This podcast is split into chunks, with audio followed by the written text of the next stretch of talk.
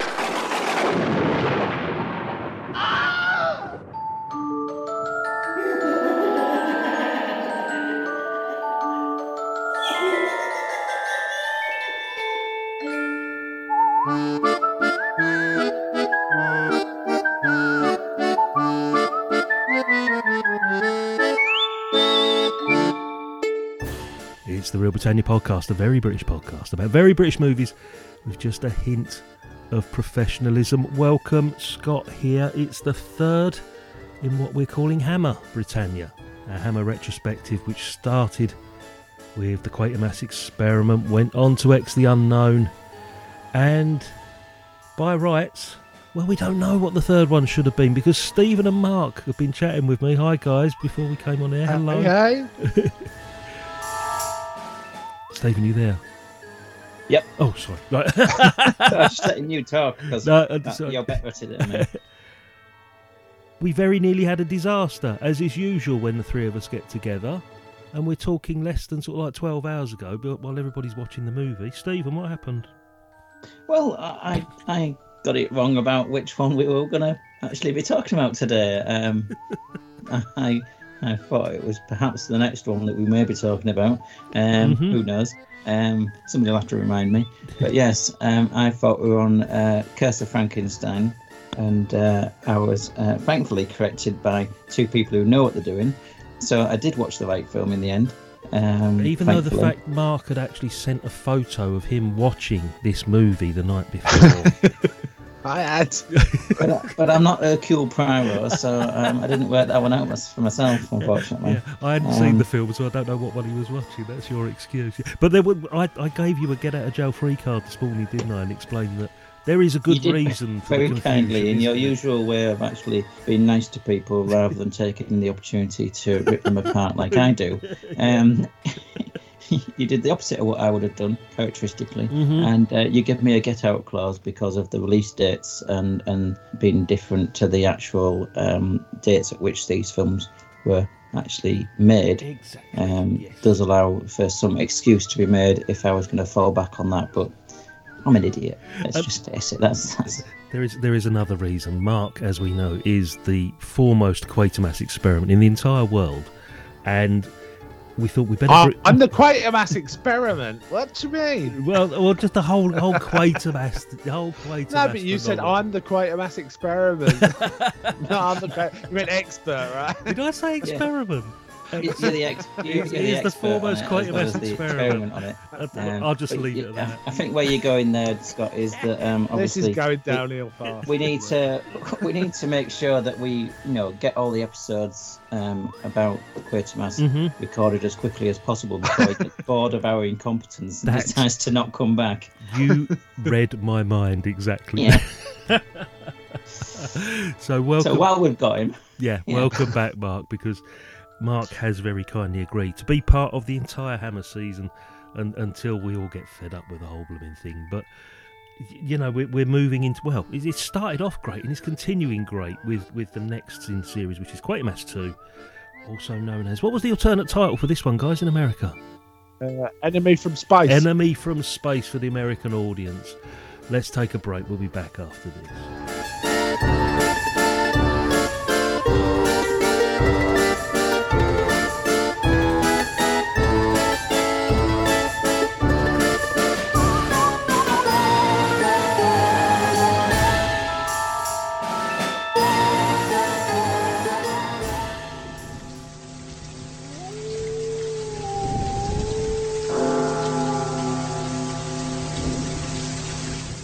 And so we reach movie number three in our Hammer Horror retrospective, and a welcome return for Brian Donlevy, for some, as Professor Quatermass.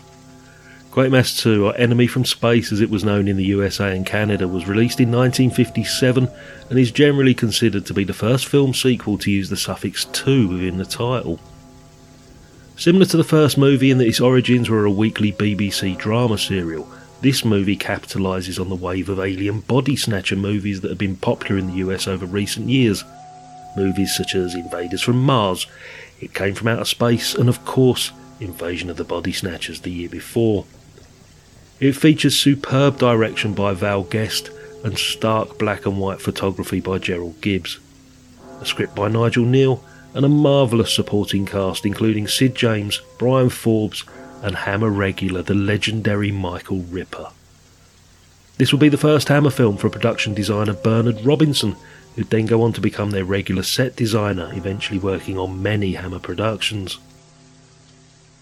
With a massive budget of £92,000, the movie took advantage of various filming locations, such as the real life new town of Hemel Hempstead, under construction at the time, and doubling for the fictional town of Wynnerton Flats.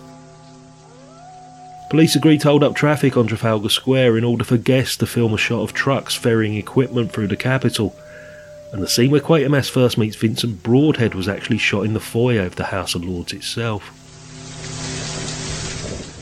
Financially successful and with mixed reviews, the movie was overshadowed somewhat a few months later with the release of the next Hammer production.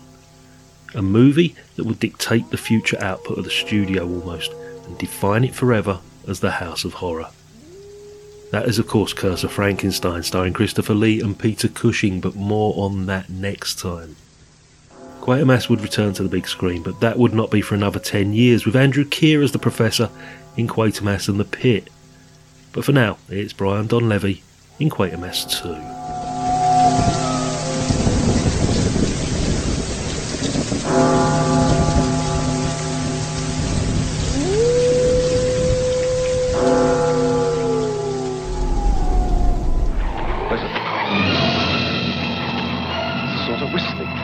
Right. They're coming down by the hundreds. Get Hall. Listen. Listen very carefully. If you ever hear a sound like this, run for your life.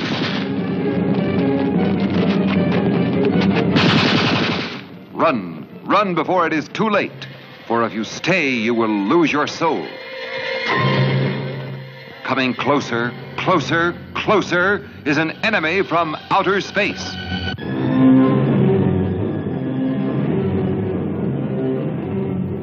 From out of this world it came, a horrifying terror that threatened mankind, haunting and possessing every human being within range, an indestructible danger beyond all earthly understanding. Vincent Broadhead is dead. Dead? I watched him die a few hours ago in that plant. His whole body covered with some kind of corrosive poisoning, eaten away. It poisoned everything it touched. The mind and the body of man was no longer in his control. They ran from this unknown menace, but there was no escape. We're holding this block. We've got to, at least until the oxygen takes effect. What's in those domes, mister? Resistance must cease immediately. Lay down your Yes, what is it? Tell us. Inside those domes are creatures from outside this earth. Are you mad? I've seen them. Thousands of tiny creatures that can join together and expand into things a hundred feet high.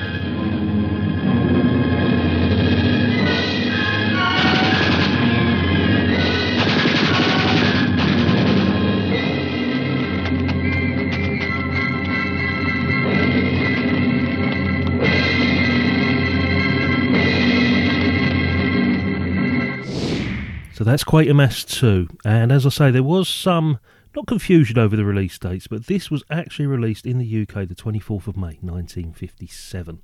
Directed by Val Guest, making a return here. And it stars Brian Donlevy, Sidney James, William Franklin, Vera Day, Bryan Forbes is there, Charles Lloyd Pack, Percy Herbert. No Jack Warden in this, he's been replaced. Michael Ripper, Hammer Stalwart's in there. The Duchess is in there. For those that don't know the Duchess, keep listening, we'll reveal all.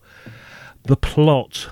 Hold your breath, guys, it's another long plot here. So, while preparing for the launch of a new space rocket, Quatermass 2 Brian Donlevy. Uh, Quatermass 2. What am I talking about? I've just read the title out. Oh, that's the name of the um, rocket. The rocket's called Quatermass This is going 2. well. I'll start again. The rocket's called Quite a Mess too. Did you know that? Yes. Yes, that's- so- so I'm not being the reason the stupid. title. Yeah. I want to talk about the title in a bit, but Okay. yeah, the rocket is also called Quatermass. Which too, I've, yes. I've just realised while I read that sentence. While preparing for the. Tell you what, Matt, do you want to just do this on your own and we'll Oh. we'll come in back at the end? ever, ever professional. While preparing for the launch of new space rocket Quatermass 2, Professor Quatermass Brian Donlevy becomes intrigued by a curious phenomenon the high incidence of meteorite falls over the Wynnerton Flats region. However, these are not ordinary meteorites, and at the flats, his assistant, sorry, Quatermass's assistant Marsh, played by Bryan Forbes, is injured when one of the objects cracks open, causing him to somehow become infected. Professor is unable to investigate further as Mars guards seize the stricken Marsh, take him to a highly secret complex nearby. The complex appears to be modelled after Quatermass's own design for a moon base. I'm not going to read any more of this because it will start giving few spoilers, but basically, it turns out to be a house for um, alien life that is being secretly kept by the government. There's lots of conspiracies and stuff going on with this. Mark, can you give us a bit of the history of Quatermass 2? Because again, it was another TV production, wasn't it, before Hammer? Yeah, it was a TV production. Uh, now the original Quatermass, and I've forgotten his name. That's really bad, isn't it? In the in the original, died three weeks before it went. It was going to air, so they had to recruit someone quick to sort of take his place, and that was uh, John Robinson. Uh, uh, so it had a different Quatermass, which is kind of what happens with Quatermass. He's got more faces than Doctor Who almost. um, uh, and he's got uh, and there's some a lot more plot elements. It's a six part. It was a bit again, you know, very very popular on the TV. BBC production, 1955, coming out. I can't remember if it was just before or just after the movie of the first one had come out. So it was right. You know, there was some sort of crossover of success between the movie of the first story, Quatermass Experiment, and the Quatermass 2 TV show showing. Uh, it was a sick part. There were there were several extra plot elements. For example, in in the TV series, uh, Quatermass has got a, a daughter. Uh, I've forgotten her name, uh, but she's played by a terrible actress. It's terrible, uh, I have to say. But also in it is another doctor. Instead of an assistant Marsh, she's got a, another doctor called Doctor Pugh, who's like with him. Who's played by Hugh Griff, Griffith, Ah. the great sort of Welsh Yes. actor who won an Oscar for playing an Arab in Ben Hur, of all things. He did, Um, yeah. uh, oh yeah, the uh, the Quatermass's daughter was called Paula, played by an actress called Monica Grey, Mm-hmm. who felt like she was doing uh, stage acting from the 30s. Frankly, it was from another era. Her, her. But also Roger Delgado was in it as the reporter. Different name. Um, but Roger Delgado was the reporter that Quatermass enrolled to sort of try and make it public. Uh, played a much more serious and straight role. But Roger Delgado went on to play the master Yes, I read in. Doctor Who, Mm. the Pertwee era mostly, but uh, but also had like people like Wilfrid Brambell turned up as an, an old Irish tramp Ah. who told Quatermass all about what had been going on. It was a really really good segment of that show actually, uh, where, when he did that, and there was and and the where the I don't want to get into too much, but where this film ends, there's an extra episode tagged on in the TV show, of a whole extra thing, which is quite amazing. We'll talk Um, about the ending because the ending is completely yes, different to the ending of this movie, isn't it? In the TV version, yeah. Yeah, yeah. So, um, I mean, this all um, Wynnerton Flats is interesting name because it kind of is a bit of Windscale, the first nuclear reactor or an early nuclear reactor in Britain, and a mix of Porton Down, which Makes is was famous for biological warfare, and everyone was like, it's a bit like Area 50, 51 is talked about now, right? Porton Down. It's kind of mm, what's going on there, um, and it kind of got conflated into Wynnerton Flat. So, yeah, this is this is this uh, you know with the success of the movie they they've got the rights to this. And they also fortunately got Nigel Kneale on the writing team for this one too. He could not have anything to do with the first one because of being under contract with bbc but i mean given the success the bbc we don't want to rein this guy in or whatever it was. He got involved in the writing. So val guest and Nigel Kneale were involved in the writing the script of the second movie. So while we hear about Nigel Kneale being totally enraged about Brian Donlevy playing Quatermass uh, and the way he played him. He actually had some input into this one, and we kind of see it. Quatermass's character is slightly different. Slightly different. in this. Yes, yeah, Um, a bit more subdued in this one, isn't he? Yeah, Yeah, he's not as uh, he's less fun in my opinion, actually. But he's still driven, but he's not completely sort of monomaniacal about it. And Okay. I, I think some of his harsher aspects got transferred to the Lomax character in this one, somewhat. Because Lomax becomes much more hard-headed kind of character in this one than the first one. But it's a very get on with business kind of film, isn't it? There's, it's got a real drive to it. This film. there's some real sort of conspiracy elements to this one, as, as well as the science fiction stuff and the.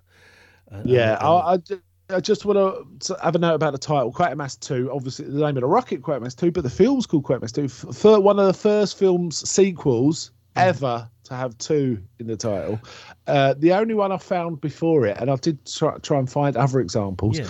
Uh, and of course, there were series of films, you know, like Sherlock Holmes and, and the Universal Horrors and the Thin Man and stuff like that. But they didn't use two in the title. The only the only the, the only earlier one I could find was uh, there's a few black and white films where it was one long film, but they cut it into two parts, so they would call it so and so part two.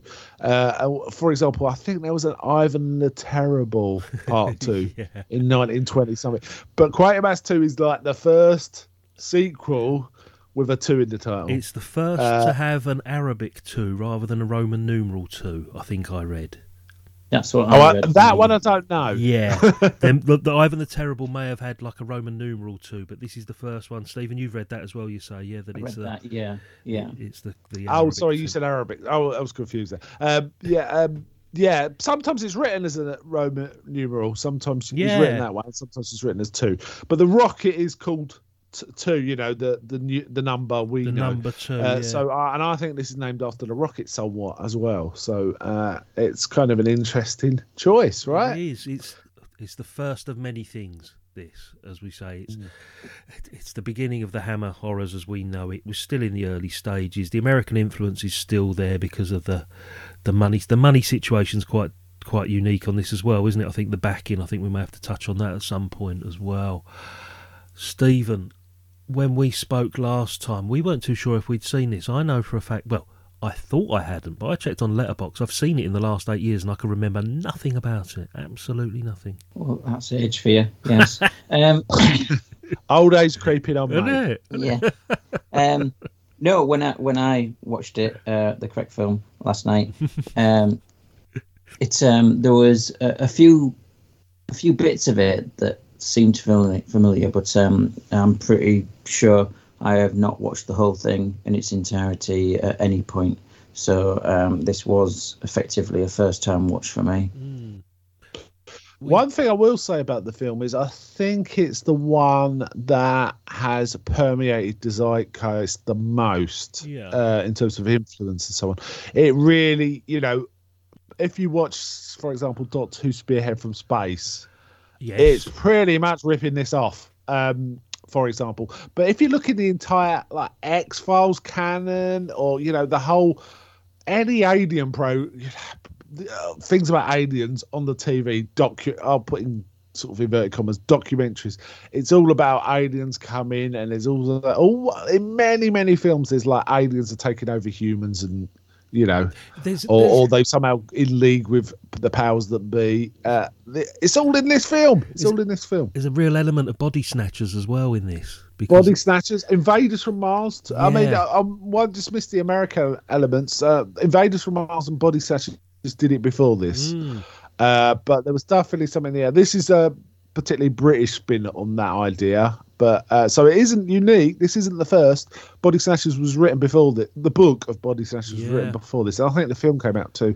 And there was also the more kiddie friendly Invaders from Mars, which did the same That's premise. right. That's right. Um, you mentioned um, Spearhead from Space. I thought Auton Invasion, the the second one, the one where the Master first appears, and also What's Spearhead from Space has the rocks coming down, doesn't it? yeah, it's the first Or one of the Autons, isn't it, where they uh, take over the Yeah, mannequins. it's the first Auton adventure. Yeah, but also I thought as well with the setting, which was a Shell um, refinery, wasn't it? I think this this whole thing was set. In it. Essex, yeah. Yeah. Um, it was a bit like the Pertwee one, Inferno, where Yes. it's all set on the uh, i- in the secret establishment. Anyway, we always end up talking about Doctor Who, us three, when we get together, which is, Well, there's a reason, right? yeah, we, we love it. We absolutely love it.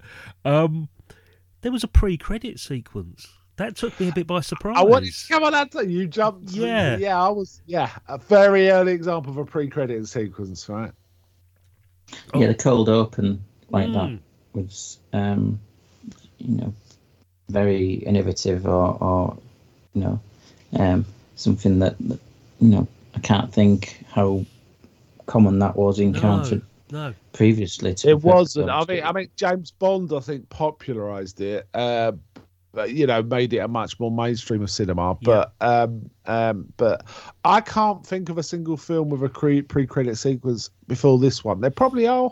You know, probably probably loads didn't of innovate, them. but I can't think of any. yeah, probably loads, but we can't think of any at all. But yeah, that sort of took me uh, a little bit by surprise because the copy I was watching, I'm thinking, "Hello, have I missed something?"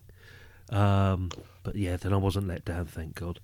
Um, great because it Think introduces. about it. I think Night of the Demon from the same year also has a pre-credit sequence. I could be wrong, but I've got a feeling that has a Oh, now you're talking. sequence. Now you're talking because there's that bit in the yeah with the um, going through the trees. Yeah, Yes. Oh, we'll have to have a look. We'll have to have a look. We'll be reviewing that soon anyway, guys, at some point.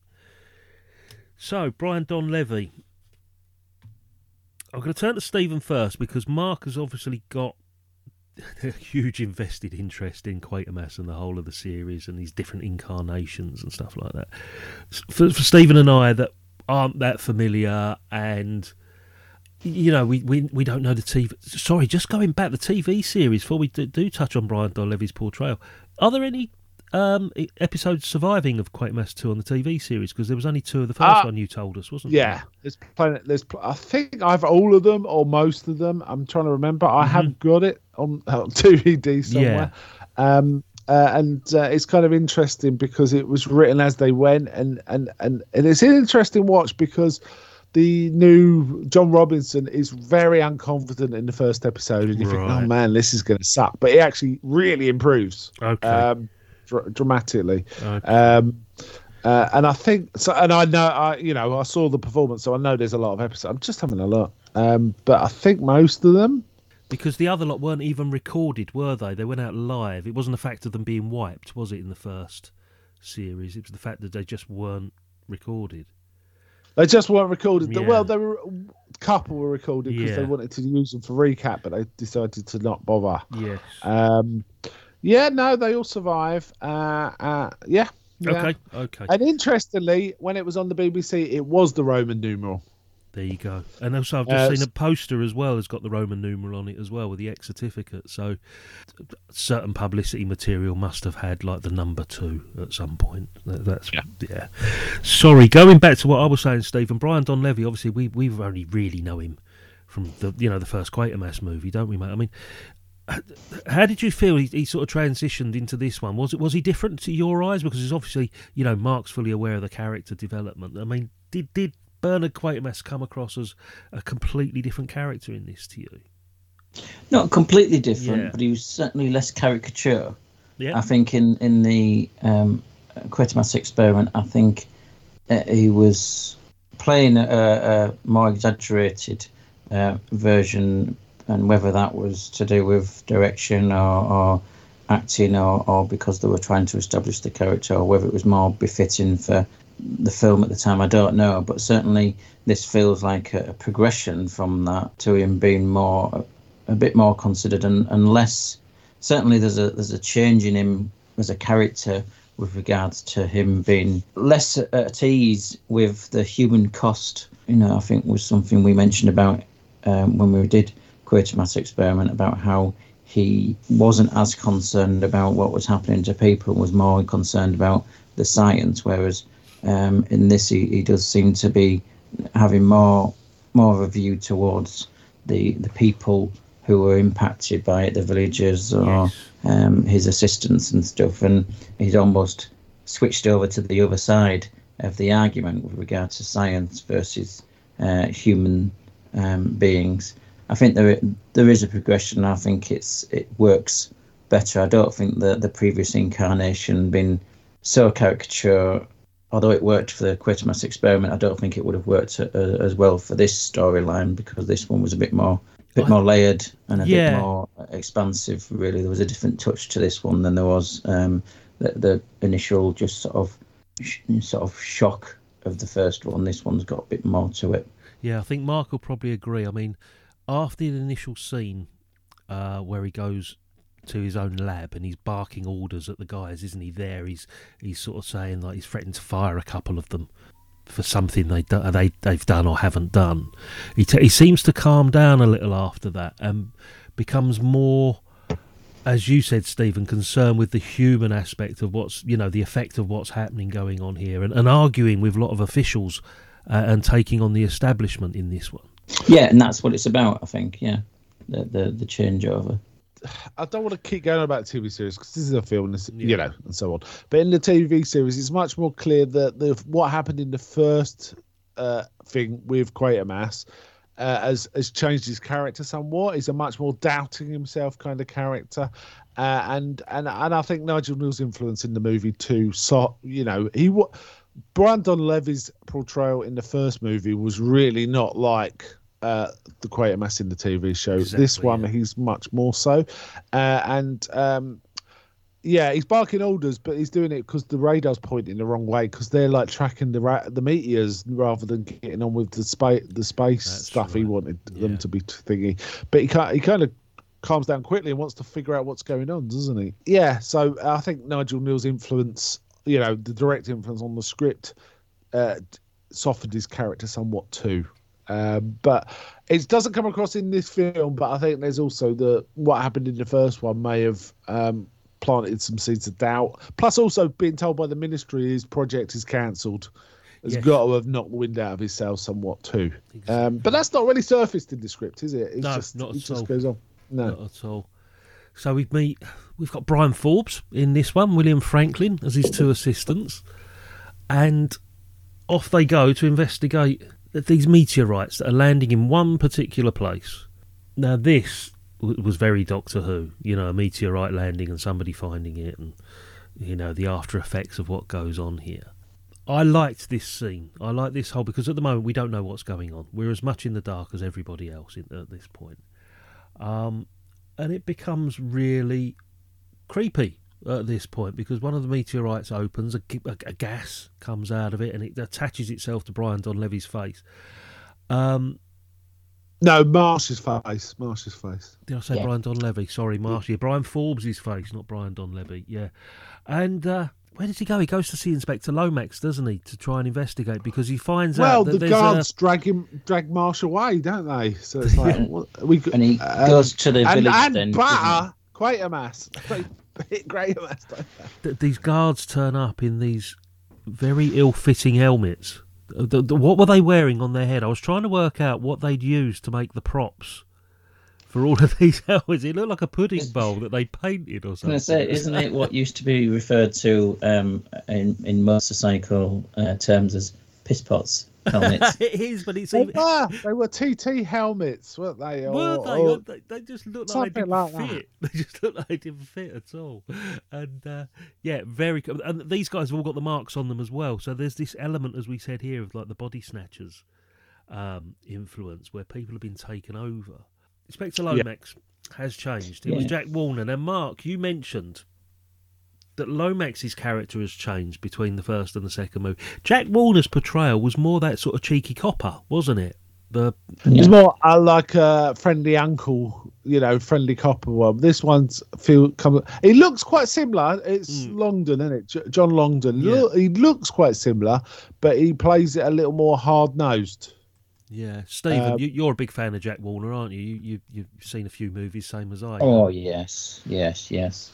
Always a, a, a comforting policeman um, in everything. Even when he's not playing a policeman, he's still a policeman. Um, he's still a policeman playing somebody else. And yeah, the I, I think it'd be difficult to have had Jack Warner play Lomax in the style that it was done, and it's because it wouldn't quite fit with what we're used to seeing him do, really, and being a bit more of the the, the officious, um, Yeah. sort of hard edge type.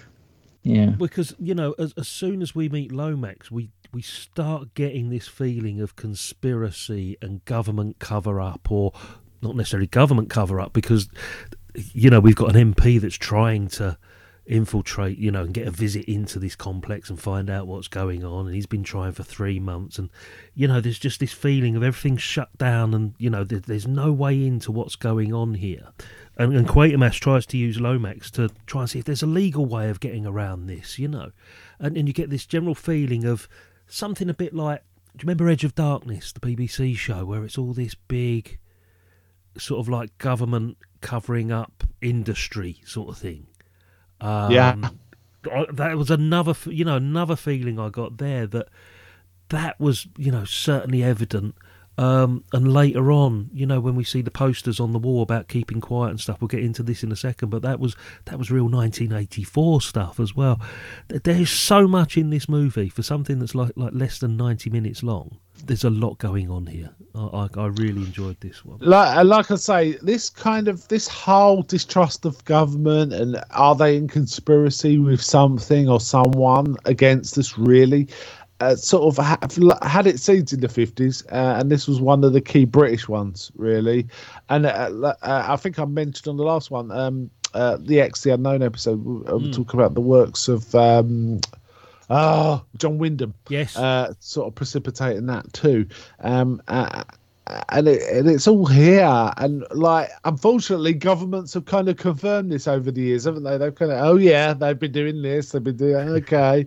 Uh, that's kind of how it's gone. Um, it's almost like, yeah, we knew what was coming. Here it is. Here's an early draft of what we know will happen in the future. there was a bit of that. That's right. Am I, am I right in thinking Nigel Kneale had a, a hand in the adaptation of the BBC 1984, a couple of years before? Yes, he wrote it. He wrote it. there we wrote go. it. There Yeah, we yeah. go. So There were two famous for having two performances, but the second with Peter Cushing, Hmm. uh, and the second one was the only one that was recorded. But Peter Cushing was always of the opinion the first one was the better version, ah, right. Uh, yeah. which is a shame. We, we'll never know. But uh, the first second one's a great version too. I've seen it. It's good. It's I've, really I've good. seen that. Yes, it's really great. It's a classic bit of TV from an era where not a lot survives, unfortunately, from the from the archives. Uh, You start getting the feeling because at the moment the alien sort of influence and and the horror influence isn't really at the forefront at the moment.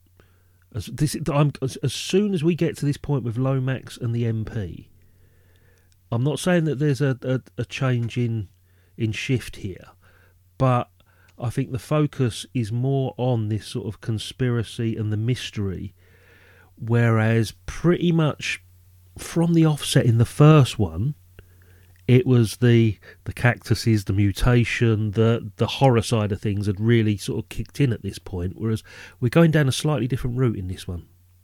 Well, it's a building of of distrust, right? Because he tells Lomax, but Lomax knows Quatermass, and he knows he's no idiot, mm. but he's not sure. And he goes and talks to his superior, and he sees the mark, the V-shaped mark on the man's hand, and quickly changes the subject. But you know, his fear, what Qua- Quatermass described to him, you know, he said there was a mark on the body, and he comes back to Quatermass says, describe the mark, and it's exactly what he saw, right? So mark. at that point, Lomax is okay. There is something going on.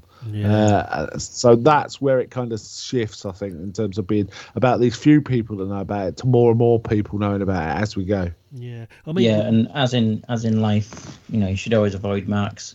Um, so, um, but no, it's absolutely it starts to give that more foreboding of, of there being a, a wider conspiracy, which the first one was was a singular entity to be fought against. This is is that suddenly there's you're not safe around anybody um, to the extent where now they're, they're talking about you know plan Bs where they're only you know they're going to only discuss that in uh, with individuals and not with you know with everybody who's in the room because then if something happens that that that still have that plan B on the table it certainly does does change the the focus of it all and and actually you know obviously expands it and makes it it, it better. But yeah you you you know then you bring in bring in uh, drunk Sir James so hey um, yeah. I what I would I just want to go back to the pre-credit sequence, right? Because that essentially sets up the mood really well. The music's really great. It's jive straight in. Stuff happens. Quatermass happens to be driving past when this, you know, they encounter this couple. Never mentioned again. You could totally take out that pre-credit sequence. it would yeah. not affect anything. Quatermass never even says, "Oh yeah, I've seen this already." He he kind of it's almost like I don't know. I've always wondered if it was tagged on the front, but in a really effective way. But if you actually, I've seen the film several times, and that free credit series has no bearing on anything. There was um, a couple. other than setting Those the characters but it don't does it well. do they? You No. see, that's the No, no, no. But of it sets the it sets the tone really well with the music and and the sort of driving what's going on, uh, and then the you know we get the credit sequence. But it has no bearing. But it sets up the mood quite well. But then it's all about just Quatermass knowing about it, and now like Lomax knows about it at this point, and, and so on. There was a couple of cut scenes, apparently, including one where you see the guards shooting down a family that are having a picnic in the woods nearby. Apparently, was cut. Censors. That's a bit strong, isn't it? Yeah. For Fifty-seven. Censors didn't like it, even though this got an X certificate. That was cut. And also, talking of alternate versions, did you read about the Continental version as it was billed?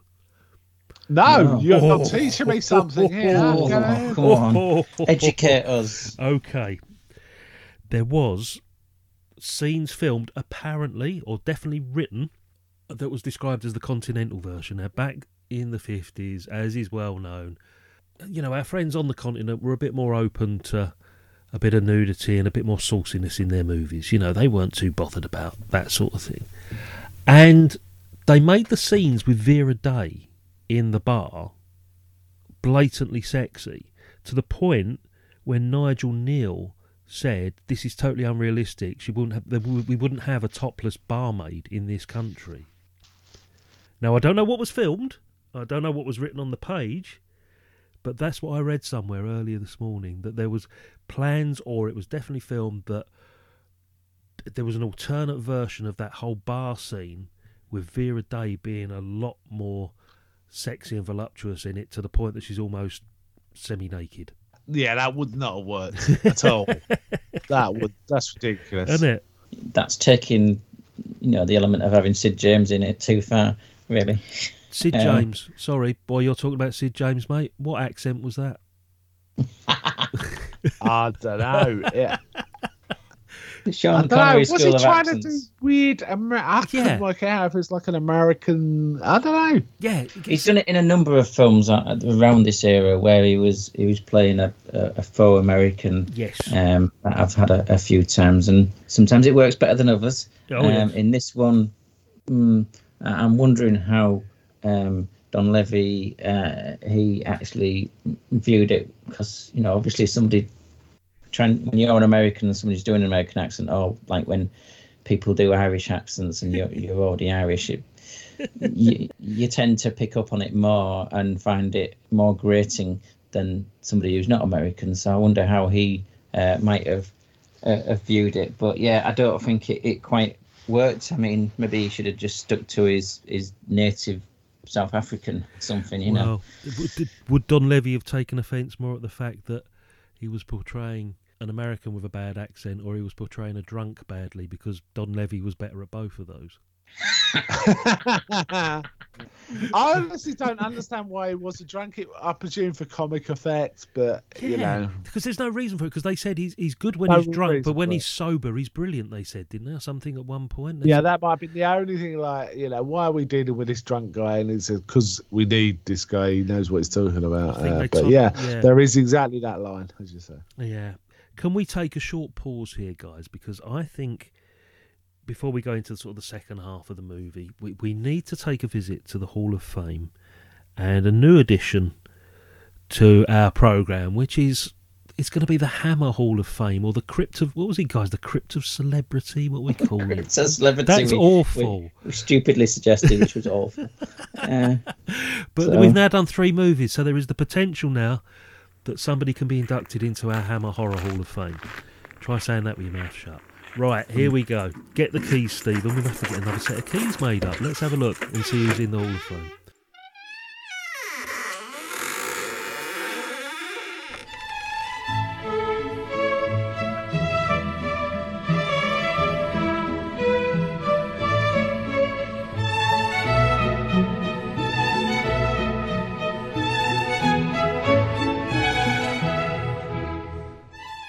Yes, we have uh, two people who are, uh, are making their second appearances. Betty Impey or Impey, I'm not sure how that's pronounced, She was in the the Quatermass experiment previously, obviously a, more of a background character. Yep. And then we also had Michael Ripper, who was previously in X the Unknown. Obviously, we'll be seeing a lot more of him in future when we go through the. Hammer horrors, Mhm. um, because he's a, a definitely a mainstay Yes. uh, and delightfully so. So that's very good that we've we've got those making their second appearances so Mhm. soon into the Hammer series. We do actually have two people making their third appearances though. Brilliant. This is this. I I. I totally missed this. I'm amazed. Go ahead. we know what one of them is because Mark Mark already sort of presumed on one of them a couple of Yes. episodes ago. So So um, the one that might not be present in people's mind uh, is a, a lady called Jane Aird. oh right, okay. This is the one I didn't know.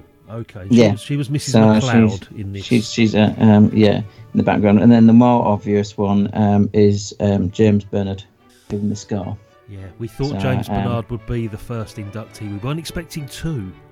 Yes, well, neither was I, to be fair. So you know that's quite marvelous that the you know three three in um, we've managed to, or get two people sat there. And it's nice that they've got some company in there as well, rather than just somebody on their own. Sitting a crypt on your own might not be the best. It makes a lot of sense that there are some people reappearing because being directed by Val Guest, you know, he, he probably got a few actors that he relies on in his productions. Because Jane Aird would go on to appear in The Day the Earth Caught Fire, which was one of his movies as well. Well, yeah. In fairness, you know, Val Guest it's his second uh, appearance himself because of obviously doing the the, the Quatermass um, experiments. Yeah. Absolutely. That's that's incredible that we've got two inductees after three movies. Yeah. So um, I've got a funny feeling Which- your work's going to be just as just as cut out with this lot as it is with the normal Hall of Fame. well, yeah, well, the normal Hall of Fame is a completely different kettle of fish when it comes to, um, you know, uh, and certainly when it comes to, to Quatermass. I mean, you know, just for example, there have been 11 second appearances, eight third appearances, um, Wow. eight fourth appearances, three fifth appearances, three sixth appearances, a seven, an eight, a nine, and a 13. right. So. It's entirely up to you how you want to do this, my friend, but I would probably focus on the bigger numbers of this one. yeah. Um, so ignoring the second appearance, people we'll just you know mention the people who are doing the third, third who are finally getting in. Yes, Obviously, please, we've yeah. mentioned Jane Aird, Mhm. uh, Peter Brace, who was in uh, Night to Remember and Goldfinger, Daniel Brown in Lavender Hill Mob and Gideon's Day, Gilbert Davis, who was in Passport to Pimlico and Always Rains on a Sunday, Bryan Forbes. Um, Oh. Who was in Legal Gentleman and in Restless Natives, Yes. uh, which I saw more recently. Um, Percy Herbert, One Good Turn, Oh, and Billy brilliant. Lake is Missing. Edwin Richfield, uh, The Dam Busters, and X the Unknown. Yeah. And Brian Neal, obviously, he, he previously been involved um, in X the Unknown, and he was also involved in Look Back in Anger, Wow, that's a lot. writing that. So yes, fourth appearances and etc. But we'll um, we'll skip over them a bit um, Mhm. and go to some of the, the bigger hitters then um, that we've got. Now, George Hilsden, we've mentioned before, he's on his eighth appearance, so he's he's again another background character. Who who is he? We've seen him in the you know. Uh, Same with ninth appearance for Jim O'Brady. Jim, Wow. You're making these up, surely. Yeah, well, one that I'm not making up is the thirteenth appearance, and I think we all know who she is. Is it Yes. up 13? It's the The, Duchess. the Duchess. Yeah. It's so you know we can't go uh, you know without mentioning her, thankfully. So Marianne and there she is in, in all of her glory and and um, Brilliant. absolutely always welcome to see her. 13 appearances in just over 100 movies. That's a great batting average. It is, and I'm just waiting for her to be in some Bond films and uh, Uh, carry on I have stuff. to yeah. say, this watch, I hadn't noticed it was Marianne Stone, but as soon as she came on the screen, I thought, that's Marianne Stone. See? I was quite excited. that's what we do. This- Yeah. You've got into our spot the territory. Duchess. Where there, there, there's there's people like her now that previously you you you glanced over. Now you you you're Yeah. watching Talking Pictures TV and and you start spotting them.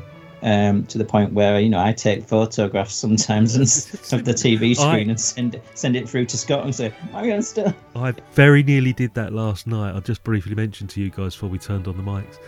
Uh, immediately after watching this last night, I was in a bit of a Sid James mood because obviously he's, he's in this movie, and I watched an old episode of Bless This House, and Marianne Stone was in it. Yeah, and I nearly took a photo of the screen to send it to Stephen with, "Oh my god, you're not going to believe this." It's, it's, I'll it's- send it to me too. Oh, well, done. well, we've got a little WhatsApp group, haven't we? It's just, it's just the coincidences like this happen quite often because of who are the who are the top of the tree now, mate, in the Hall of Fame. She must be second or third, I'm assuming.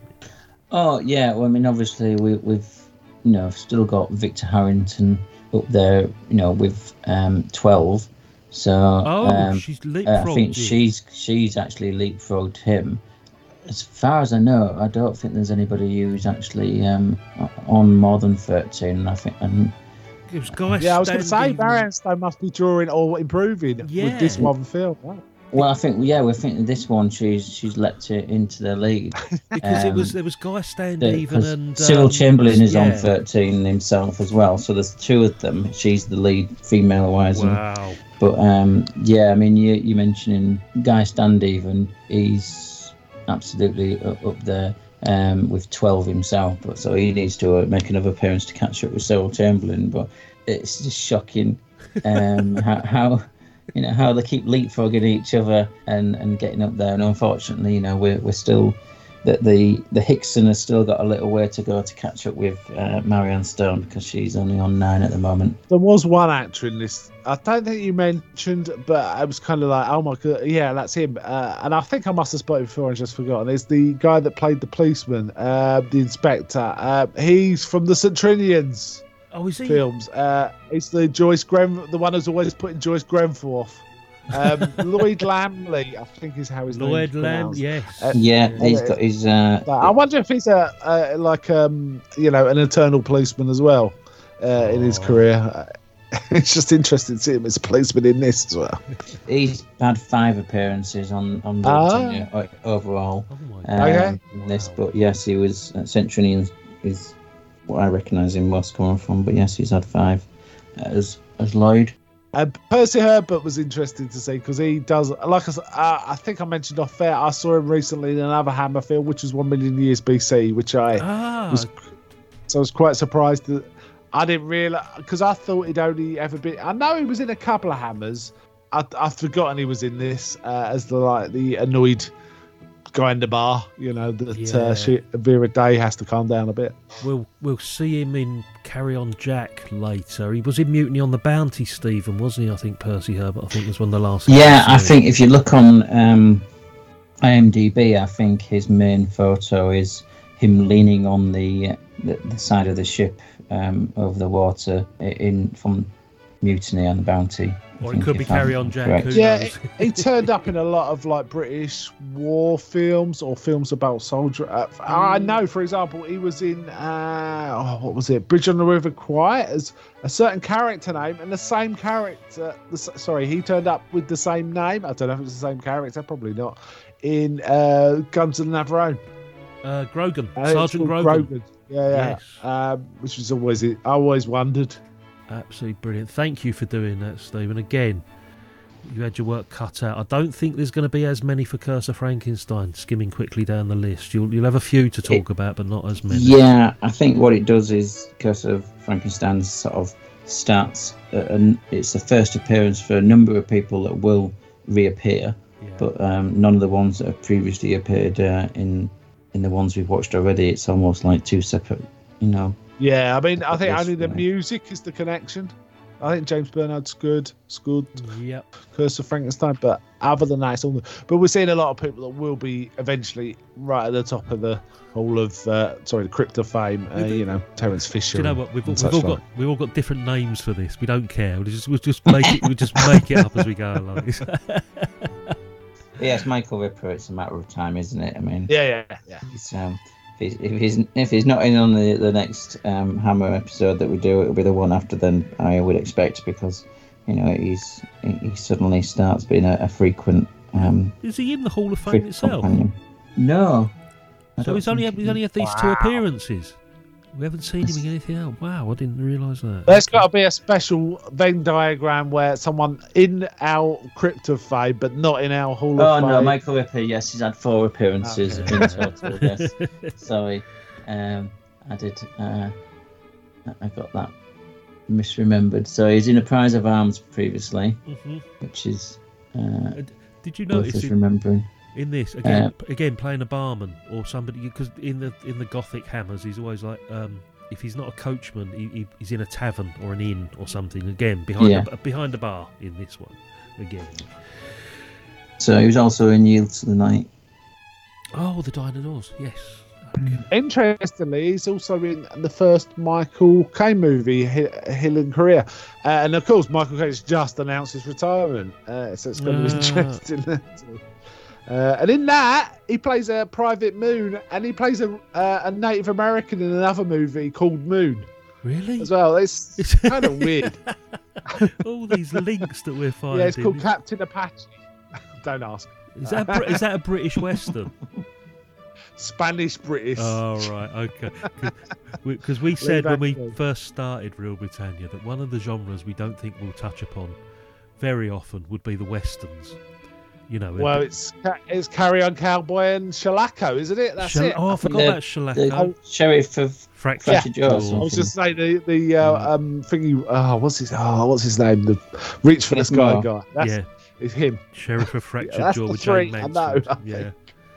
Uh, I'll tell you what we'll do. Stephen, thank you so much for the Hall of Fame, as I said. While we're in the in the mood for doing some of these new sort of features and things that we do as an offshoot of the of the show, get your bingo cards out, lads. Here we go. It's Bob's Full House of Horror.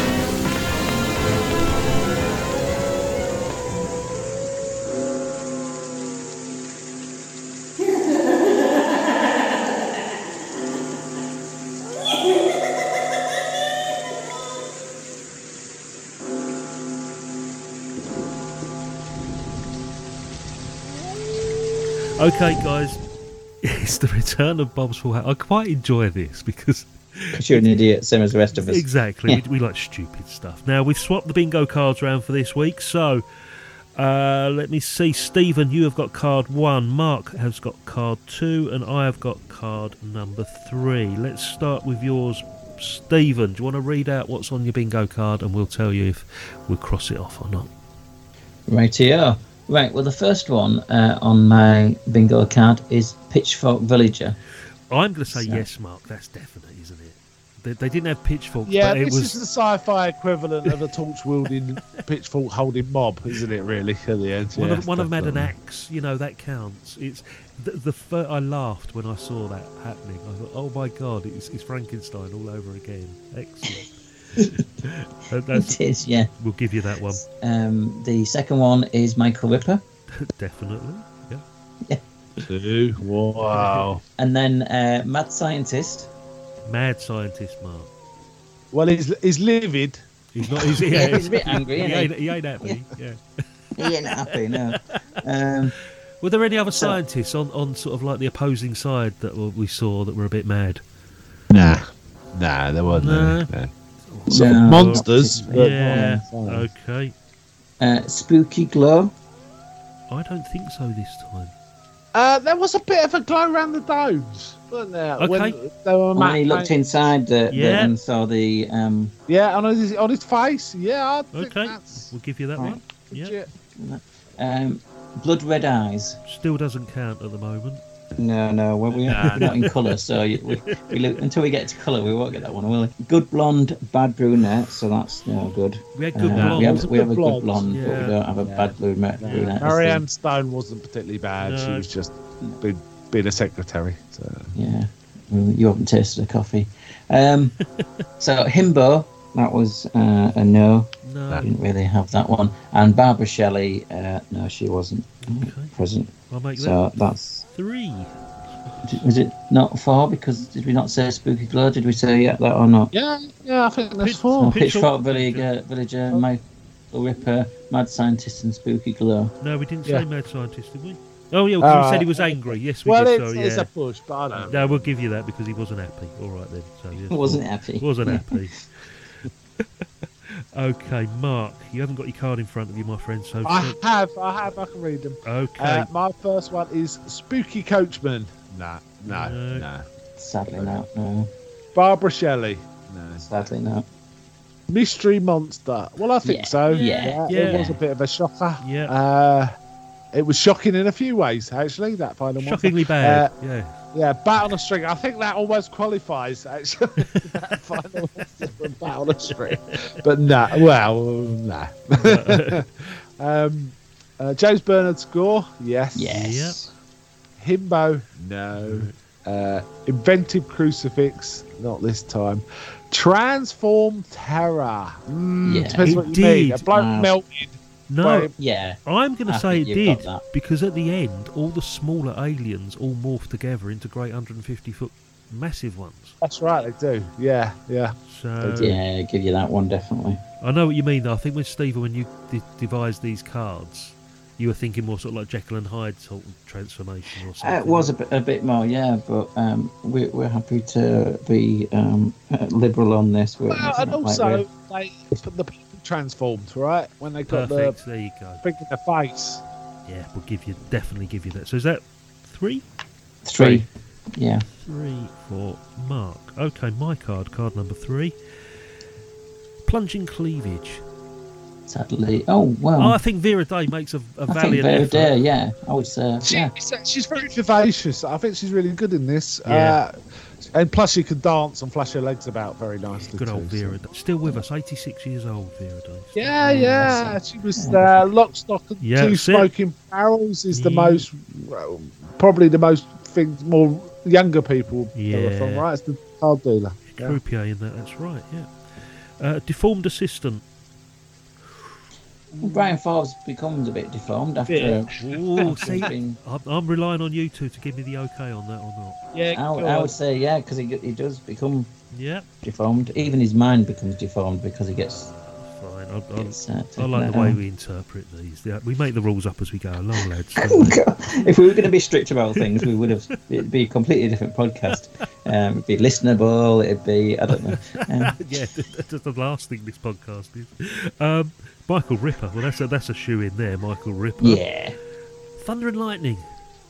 Wasn't any, was there?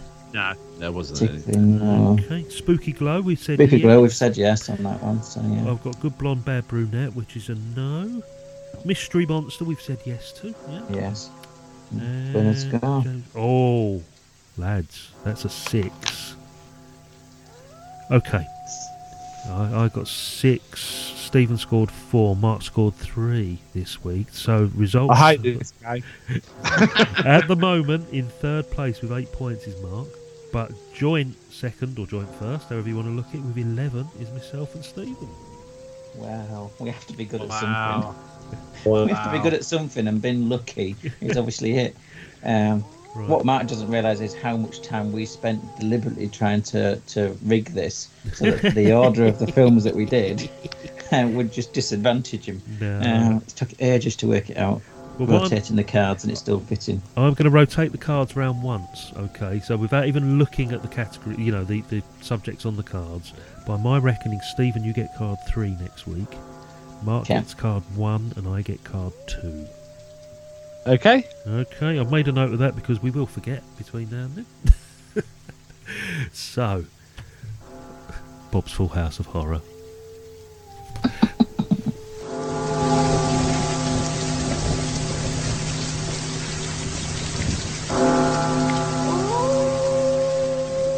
Okay, guys, let's start wrapping this up because we've got to the point now where things are kicking off. Sid James has been shot. You know, Vera Day's That was lump- horrible, wasn't it? I have to say that was like, ugh. Is it the only It's so example of Sid James dying on screen? Did did he die in Carry On Cowboy as the Rumpo Kid? I can't remember. Does he not die in carrying up the Cowboy? No, I don't. Does think- he? Don't- I don't remember dying in anything. Exactly. It might be one of those really bizarre. Like John Wayne only died in one or two movies, didn't he, or whatever, you know. Um, do we think he played dying well enough for them to ask him to do it again? Tour de force. well, it was to be- it was better than the American accent Yeah. well, yeah, and Um, the drunkenness. and yeah. the drunkenness. As I say, Brian Levy had the had cornered the market on that in this movie completely. Yeah, you know things are really kicking off at this point because Vera Day's had a lump of rock land on her. Um, the, the whole of the the, the community Did hall. you notice with Vera Day though that um, the other characters when they get the, the the blast into them from the, the piece of rock and it, Oh, I know it what you're gonna say. part of their body, um, it tends to be on the face, but but coincidentally it happened to be in the chest area for Vera Day, just, just by Well, just by face it. coincidence. Everyone else wasn't wearing a low cut dress. You know, Yeah. they only they- had if- their faces. but if they had, it would have, you know, it wouldn't have affected them in the same way because it would have gone over their shirt lapel or, or, or jacket or whatever, and I- you know, um, whereas it, it caught the face of the other people, but mysteriously missed her pretty face and went on to a different, yeah, the plunging cleavage. We didn't Yeah. mention we didn't mention another death, did we? I mean, that was quite gruesome for the time. Broadheads, you know, when he gets covered in the black Broadheads. slime Yes. and comes down. That the was brutal. Mm. bloke just saying it's the food and it burns. It's like what what is going on? Yeah, yeah. Well, Bernie you've been in my local curry house. and then we get we get base under siege. Another typical Doctor Who plot towards the end, don't we? It's it's it's a, it's a pitched battle at the end because, as we say, we get pitchfork wielding construction workers who are totally oblivious as to what's going on. You know, and also uh, uh, uh, talking of being oblivious to things, Quatermass himself is, is totally unaware that somebody has recreated his moon base in the English Yeah. countryside. It's an exact replica almost, isn't it? The domes and Yeah, yeah. and And it feels like it's just up the road, doesn't it? But it's the way the film's cut. They actually mentioned at some point, oh, it's 90 miles away or 90 minutes away. I can't remember which. Uh, but it does feel like it's like over the next hill sometimes. Yeah, it's just popped out and it's just behind a hill somewhere, and he's never spotted it. You know, Yeah. we could pick a thousand holes in this movie, but this was so enjoyable. You you overlook, you know, any of the scientific or the the day to day sort of discrepancies that jump out at you on this because I think this is still quite a lot of fun. This movie, um, especially as it gets into this second half, where it becomes like a pitched battle between the guards and the villagers trying to take over. And, you know, Quatermass has worked out that the environment that the creatures are being kept in, which is like me, combination of methane and was it um, Ammonia. ammonia, wasn't it? Yeah. Uh, you know, by injecting oxygen into it, um, we, we're going to kill these creatures, but it's you know it's not going to stop them coming. So there's this meteorite on the dark. This was the bit that got me. The dark side of the Earth. It, it, Yeah. It, it, it cannot stay in. This was a scientific thing. It cannot stay in the dark side of the Earth unless it's moving incredibly slowly or incredibly quick. I can't remember for it to stay hidden like that. But then surely it's visible to the people on the other side of the Earth. No, no, it's in the the other side of the moon. It's the other side of the moon. Is it the other side of the moon? Because. I thought he said the dark side of the Earth. I No, the it said the moon. As well. But No, it's the moon. It's the moon. Ah, it's right. definitely the moon. Okay, okay. Because that wouldn't work. So, but the, the, scientifically, it's ridiculous that an asteroid would sit on the other side of the moon and not and not move. That just doesn't pan it's- at all. But yeah, you know, eh. Obviously It's not fine. an asteroid anyway, is it? It's some sort of spaceship disguised as an asteroid because of the That's right. Yeah. Now that's much more expanded in the TV show, but I'll come to all that when we get to the end of the film because I'll explain what how that carries on. okay. Well, Unnecessarily, Michael. after well, let's let's talk about the ending. I mean, I don't want to do too many spoilers, but do you know what? It really doesn't matter too much because the ending is different to the TV version, incredibly different. Yeah. Uh, um, this movie was made in the late fifties, so you know I don't think spoilers are an issue here. Mark, tell us about the ending and the differences between you know the BBC version and and you know your thoughts on that final part. Well, they both have that kind of horrific moment before it all kicks off, which is they talk some people to come and explain their situation, and then we find out they've they use the word human pulp, I think, to, to Oh, block the pipes, yes, where they've yeah. basically used the bodies of these people that have think they're going to be reasoned with, you know, and explained to uh, to block the oxygen coming in, which yeah, enrages everyone, right? yeah, Uh, and that kind of happened in the TV show too. So it was kind of grim. yeah. But these guys just find convenient like rocket launchers and stuff and kick off, and it well winds up in a few minutes, doesn't it? yeah, it, it- you start getting this build up from like the death of Sid James and, and Vera Day being hit by the rock, and it's like, all right, here we go, we're going to go for this massive, great sort of like finale, and it does. It, but then the action sort of takes place overnight, doesn't it? Because in the meantime, what's happening is that um, William Franklyn, who is Quatermass's assistant, has been ordered to send up one of the Quatermass rockets to destroy the asteroid, which is going to take Yeah. you know a certain amount of time to happen. Bryan Forbes reappears, zombified. The word zombie was used in this as well, guys. Wasn't Yes. It? Yes, it was. It's what they called the um, the guards, right? Or yeah.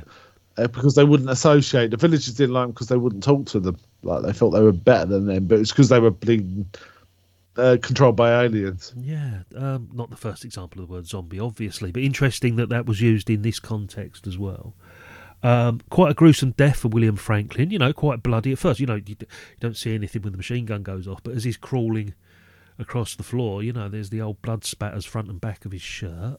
It's a great sort of like 10 15 minute sequence towards the end, isn't it? Fully action packed. Um, Yeah. Stephen, do you know how the ending was was different? Did you read up on this? I mean, I know there was there was slight difference with regards to the, the, the rocket being sent up and, and that kind of thing. Right. Um, but other than that, I'm I'm not completely au fait with what the difference was. So, do we know anybody who's, who's an expert? Luckily, luckily, we may have someone. I someone wish you here. hadn't have said that because I'm having trouble remembering. Doesn't Uh, doesn't 'cause I haven't Quatermass watched go All right, up? do we know anybody that's an experiment then? Don't, doesn't Quatermass go up in the rocket? No, no, I think Pugh does. Pugh, uh, right. And there's a whole lengthy section about rocket detachment that's done with models that's quite appallingly bad, actually. uh, um, uh, and so there's like this whole thing of we got to direct the rocket inside it and stuff like that, if I remember rightly. Whereas in the in this movie they do it much better, which is press a button and watch the rocket go up and then something explodes. Right? Was directing the rocket inside it was that also the continental version? no. um, so uh, it it, uh, it almost feels like a tacked on extra episode in the TV show, to in my opinion. Right. It really didn't need to be written that way. Um, there's some other differences. For example, I think the character of Marsh, I think it was a different character, was romantically involved with Quatermass's daughter. So there was that sort of frisson in the drama okay. uh, as well. Uh, well, they jet, just jettisoned all that because it wasn't needed, frankly. Uh, but yeah, there's a whole extra 20 minutes of that. What was basically press a button, fire a rocket, think something explodes in the film, uh, which we definitely didn't need in the film, in my opinion. it's a wonderful ending that. Well, there's this very windswept ending to this. They're ducking behind one of the jeeps, and the jeep's being lifted up by the.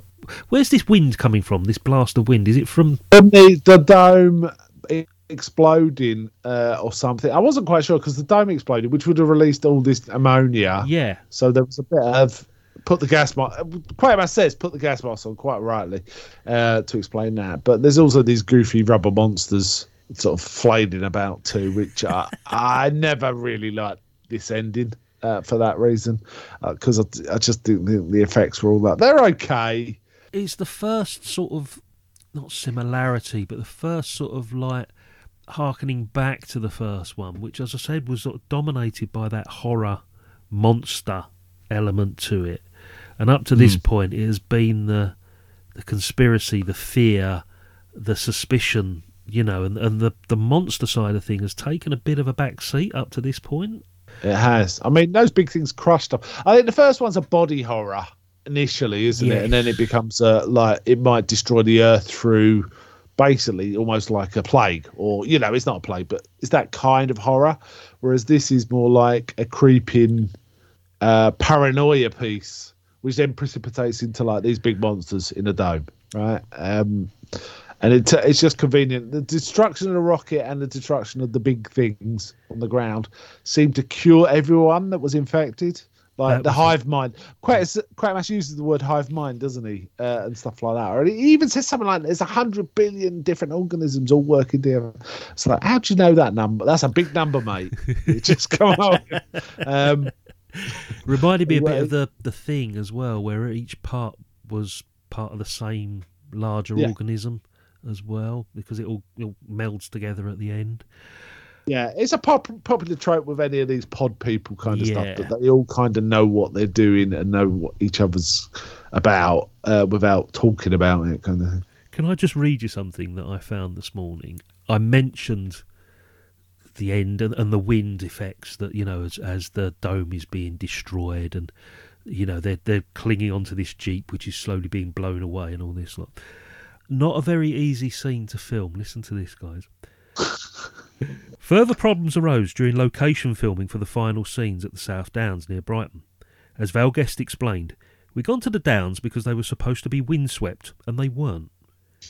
Consequently, aeroplane engines were hired to simulate the required hurricane. I had to arrange it so that in all the scenes, Donlevy faced the wind machines, or his toupee would have blown off. That would have been amazing. Wait for it. We did it all very successfully until one take, a very difficult shot when we had tried a couple of times. Finally, I said, That's a beauty, cut. Donlevy said, Oh, great, now I can have a coffee. But he turned around and his toupee took off and floated around like a bat. The props men. the props men were throwing rakes at it, trying to get it down and save it. um, Hold on, let- let's get the bingo cards back out. I've got bat on a string on mine. Yeah, can we have that as a toupee on a string? toupee on a string. Um, and and while we're on the subject of Mr. Donlevy, I know we've we've made light of his, his alcoholism, which is quite a serious subject, guys, as we know. In in this article that I've just read that from as well, much to Neil's dismay, Brian Donlevy resumed his portrayal of Professor Quatermass. He really was very drunk indeed. He used to take a liquid lunch up in the village, and when he got back, he'd sunken half a bottle of whiskey.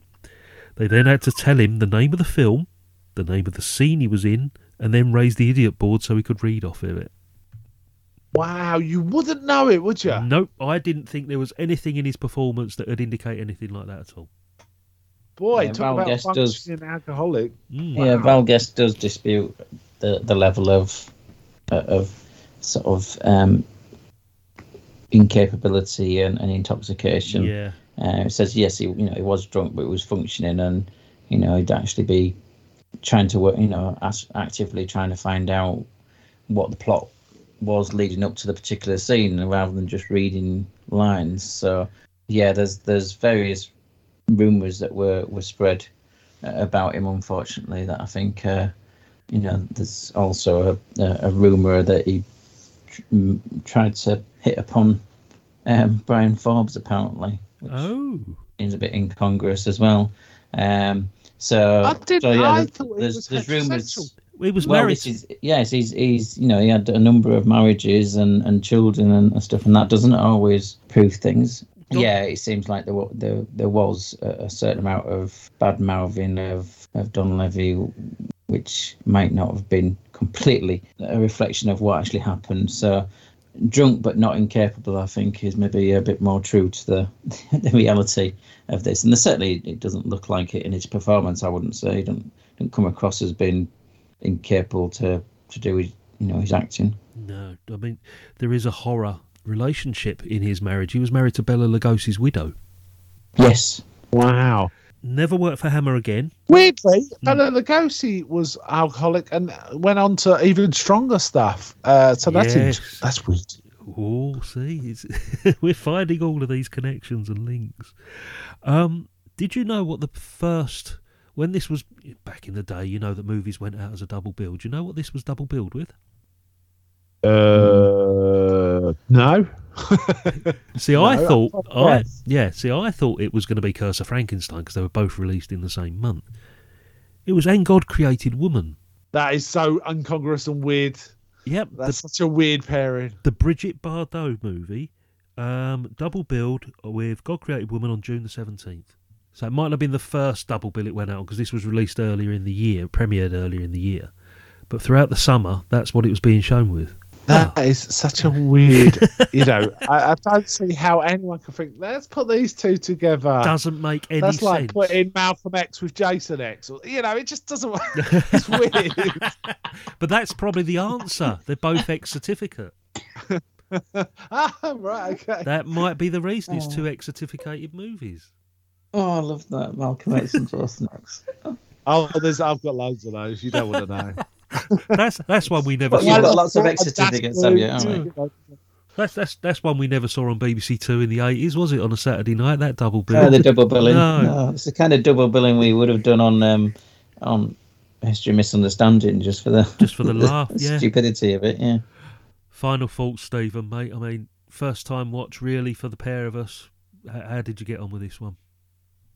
Well, I, I think this was um, a good progression of the character and, and the story. Um, to some extent, uh, that because of the, the where the plot is a bit more um, expansive and cerebral, um, it almost puts me in the mind of this not necessarily being a sequel, but that the um, Quatermass experiment was actually a, a, prequel, which might not sound like much of a different thing, but certainly I feel like that was a forerunner to this being the main main job rather than it being a, a follow up. Um, not that I, I've you know, obviously enjoy um, Quatermass experiment, so I'm not knocking it, but um, no, I think that this this does build upon it all, and it's not just a, a follow up. I think it's expansive and, and it is a, perhaps a rare example of um, of a, a sequel or follow up film that does actually go somewhere and is worthwhile and, um, as an endeavor and, and improves the the whole storyline and uh, rather than just be attack on and cash in. So absolutely worthwhile, you know, investigating whether you you've seen the Quatermass experiment or not, which I don't really understand why you, you wouldn't have done that first. But certainly, it's it's very much worthwhile as a watch and um, has a lot to it, which you know is worthwhile to go back and rewatch. So I'd recommend people go go hunt it down to to give it their time. Fantastic. Where, where does this sit for you in the whole Quatermass canon for you, Mark, being a Quatermass experiment, as I referred to earlier. Well? I have to say, I find it really, really difficult to sort of say this one's a better one than that because they're free quite. They, they're, they're- all right, they got a common character dealing with sort of extraterrestrial or sort of otherworldly issues. So in that sense, they've got the same thing. But each of the three deal with quite fundamental different horror. Um, well, let's call them phobic points of pressure. Uh, the first one's a body horror at heart. You know, your own body kind of is being transformed by something otherly and you've got no control of it. This one is about people in charge not serving our best interest and actually work active. Whereas the third one, which I won't get into too much, but is essentially our very own DNA is our poisoning us. Which is not quite the same as body horror. It's even more fundamental and horrible. Uh, this one I feel is structurally a slightly less coherent storyline. It, it's kind of rushed, but I, I I don't think in a way that makes you feel like you know. I wish I'd seen more of this. I feel like it feels its time really well. Uh, It does rush certain elements. Um, I really like it. I think it's definitely the bleakest of the three in terms of you know ignoble deaths and you know people getting shot. Sid James getting shot is awful, Yes. and the, the deleted scene you mentioned would have made it even more so. and Broadhead getting covered in ammonia and sort of basically dying in front of someone, but Yeah. knowing that you know at least saying don't touch me it burns it do- do not touch me um um and it's like humanity trying its best against this horrible thing um I, i'm not a fan of the final rubbery monsters at all but uh, i think it really it's a really punchy film it's got some flaws but um i think it was a great follow-up uh in mo- many respects i see a bit like the you know the dollars trilogy the good the uh the Yeah. fistful of dollars a few dollars more and good bad ugly Mm. Those three are really great films the third one being the the greatest by far but they're all really kind of interesting uh the second one expands on the first yes. uh, as Stephen's sort of said, and and the third one sort of goes a bit crazy Yeah, actually in, in many true, respects yeah. and and is even more expansive and sort of dealing with like you know the ancient past uh, affected now and all this that and the other um uh, where do i put it oh uh, probably the one i watched the least of the three but i still really really like this Uh, but i like all three Yeah. I, I cannot. They're like my children to me. I cannot say that's my favourite. well, I, even if I had a favourite, I wouldn't tell you. Fair enough. Fair enough. You You're, you're, you're certainly right about the bleakness of this one and the ending. Uh, because even after all the monsters have been destroyed and they've retrieved Donlevy's wig off screen or whatever, Lomax sort of says how he's going to make a believable report on what's happened. Uh, and Quatermass just says he was going to question just how final that report will be because he's, you know, this isn't the end. This is just the beginning. We've just scratched the surface here of a bigger conspiracy. That's that's the bit that I liked about this movie. It took that direction. It took it away from the body horror side, and it became more of a, you know, like a typical fifties Hollywood thing with the fear of nuclear war and all of that sort of stuff. You know, where we got the monster movies of like the giant insects and all that sort of stuff because of the, you know, the fear of nuclear fallout and and you know, it's just this general underlying fear of technology and progress and then the cover up side of things as well made this a completely different beast to the first one. Um, and that's what I liked about it. Yeah, different beast, but same Mm. fundamental core, right? Yeah. Uh, uh, so it really worked well in Yeah. that sense. Absolutely. Right, okay then, guys. We're going to be back in five episodes' time with the next in the series. So let's take a break and we'll let everybody know what we're going to be watching.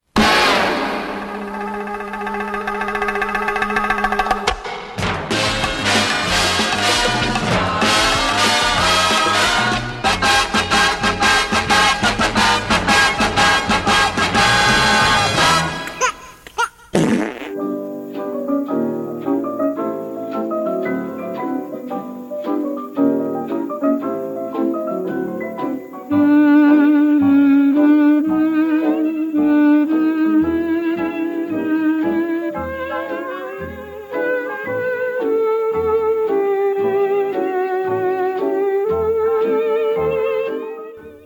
again, guys, that was episode three of what we're calling Hammer Britannia. It's episode four next time. We're still in the same year, we think. You know, even though these movies were, you know, there's some confusion over the recording dates and the and the release dates. They were both released in the same month, which was in May 1957. We're entering what most people perceive as the beginning of Hammer horror, but we have deliberately chosen to review these other three movies beforehand because there was a definite shift in fortunes for Hammer up to this point. It's Christopher Lee, it's Peter Cushing, it's the Curse of Frankenstein, guys. Come on, this is the one. Mm. Yes, this Yeah. is where it really kicks off. This is where it becomes what people perceive as being hammer horror. Absolutely. I think so. I think so. And I'm really looking forward to this. But we're recording this in October. We're not going to get together till after the new year, guys, to record this one, I take it, Yeah. yeah? Yeah, that's right. Well, that's it. You need to have a bit of time off at Christmas, don't you? Oh, do you know what? I'm still booking stuff. Yeah, there, there's horror enough at Christmas without bringing this in. Right? Well, funny enough, our Christmas movie is a Peter Cushing movie, Mark. Um, we're recording Cash on Demand, uh, which is the only reason being it's set on Christmas Eve, isn't it, Stephen? That's the only reason. is, yeah. thankfully, it is because it's a great film. I, I really like it, um, and thankfully, it's set in just the right time of year for us to be able to shoehorn it in. oh, you know what? I've never seen it. I might watch it, so when I listen to you guys, I'll know what you're talking about. Fantastic. That'll be good because we won't know what we're talking about. Stephen will watch the wrong film. It's fine. yeah. So that's Real Britannia. that's Hammer Britannia. Thanks to Mark for being here for this particular episode, sir. Yeah, no worries. Thank you very much. It, it's been a real pleasure. I love talking about Quatermass, as you know. Wonderful. Uh, and if anybody wants to listen to your other podcasts, it's The Good, the Bad, and the Odd. Good, the bad, and the odd. Come listen to us. Yes, yes. Uh, we're on show 773 or 4 now. So we've got a fair few. That's- We just finished an entire Bond run. With No Time to Die. so we're going to have a, a wrap up show, which I'm trying to save for episode 7777. It just seems appropriate for James Bond. Uh, so we're going to be like talking about uh, favourite henchmen and, you know, best Ah, villain, worst villain, cool. worst film, best film, best scene, best music, all that, all that. We'll Brilliant. It'll probably be like a two hour show, actually. I should Yeah, imagine, I but we'll see. of. Yeah. Uh, so we got that coming soon. Fantastic, Stephen. Thank you as always, my friend. No, it's always a pleasure. Hopefully, uh, you know, we'll be able to record with Mark again soon in the new year. Absolutely. That's a pleasure too. absolutely. Guys, this has been Real Britannia. This has been Hammer Britannia. Thanks very much. I'll see you all soon. Bye. Take care.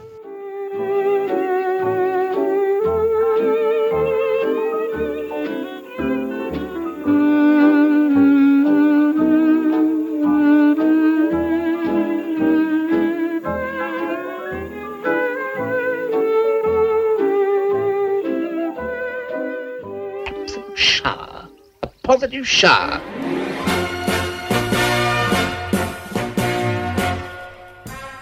Bon voyage.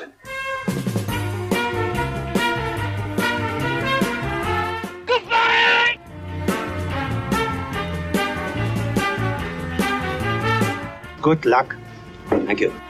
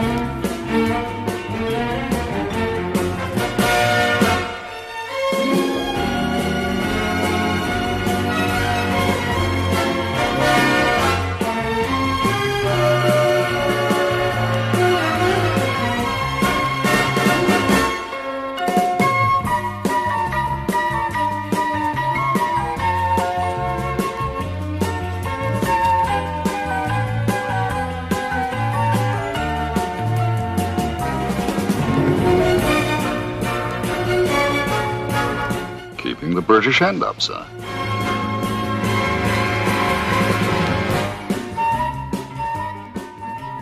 I'm sick of beans.